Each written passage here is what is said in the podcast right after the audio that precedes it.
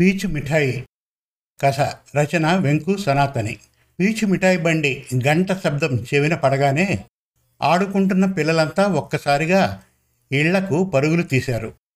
అమ్మా త్వరగా డబ్బులు ఇవ్వమ్మా సుబ్బయ్య తాత పీచు మిఠాయి బండి వచ్చేస్తోంది. ఇంటి వెనక అంట్లు కడుగుతున్న అమ్మ సుశీలను అడిగింది అమ్ములు. సాయంత్రం ఐదింటికి టెన్షన్గా గంట మోగించుకుంటూ పీచు మిఠాయి బండితో ఊరి మధ్యలో ఉన్న చెట్టు వద్దకు వచ్చేస్తాడు సుబ్బయ్య తాత. పెద్దలు పనులు పిల్లలు బడులు ముగించుకొని ఆ చెట్టు చుట్టూ చేరి అష్టాచెమ్మలు అచ్చంగిల్లాలు పిచ్చాపాటి కబుర్లతో కాలక్షేపం చేసే సమయం అది. సుబ్బయ్య తాత తెచ్చే పీచు మిఠాయి అంటే అందరికీ ప్రీతే. బండి చుట్టూ మూగి పోటీపడి మరీ గంటను మోగించటం అంటే పిల్లలకు భలే సరదా. అలా మోగించడం ద్వారా తన వ్యాపారానికి మరికొంత గిరాకీ పెరుగుతుందని తాతకు తెలుసు. అయినా విసురుకునే మనస్తత్వం కాదు సుబ్బయ్య తాతది. పీచు మిఠాయి తినాలన్న ఆశతో అప్పటికే నాలుగు సార్లు ఇంటి ముందు వెనకలకు పరుగులు తీసింది అమ్ములు.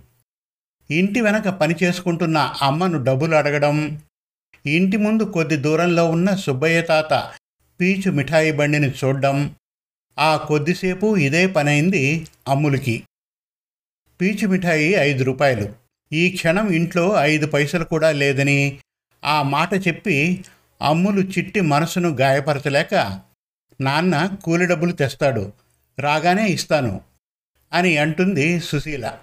పక్కూరి పనికి వెళ్ళిన నాన్న వచ్చేసరికి పొద్దు గుముకుతుందని అప్పటికి పీచు మిఠాయి బండి వెళ్ళిపోతుందని మూడవ తరగతి చదివే అమ్ములకు తెలుసు. వారం రోజులుగా సుస్థి చేసి నిన్ననే కోలుకొని ఈరోజే తండ్రి పనికి వెళ్ళాడని కూడా తెలుసు. ఆశతో అడుగుతుందే కానీ అమ్మ అయ్యను ఇబ్బంది పెట్టడం ఏమాత్రం ఇష్టం లేదు తన చిట్టి మనసుకి.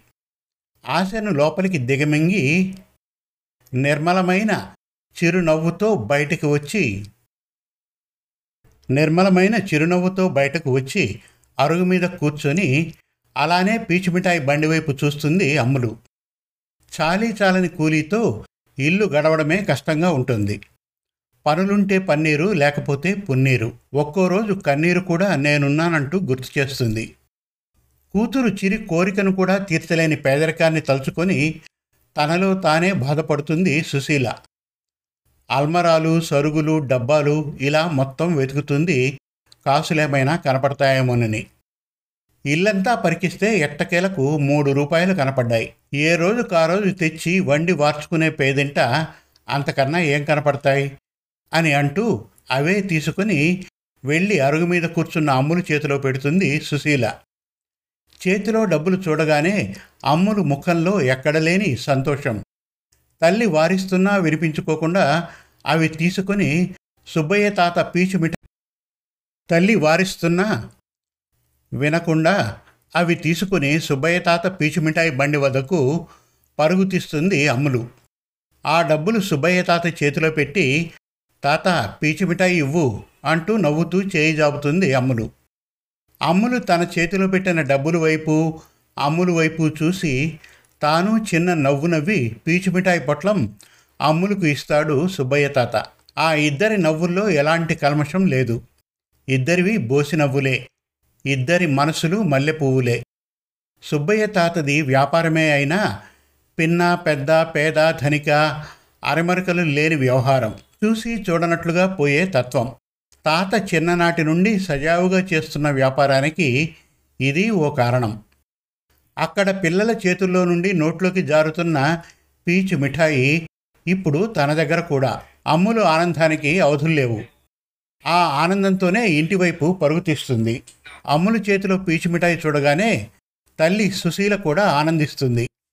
మిఠాయి లాగానే సుబ్బయ్య తాత మనసు కూడా తీయన అని అనుకుంటూ మనసులోనే కృతజ్ఞతలు చెప్పుకుంటుంది.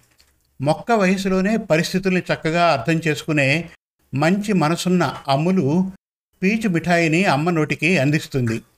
అమ్ములను అక్కను చేర్చుకుంటుంది సుశీల. ఇంతలో తండ్రి రాఘవరాకను గమనించిన అమ్ములు పరుగున తండ్రి చంకనెక్కి పీచు మిఠాయి నోటికి అందిస్తుంది. నుదుటి మీద అంతే తీయని ముద్దు పెడతాడు రాఘవ.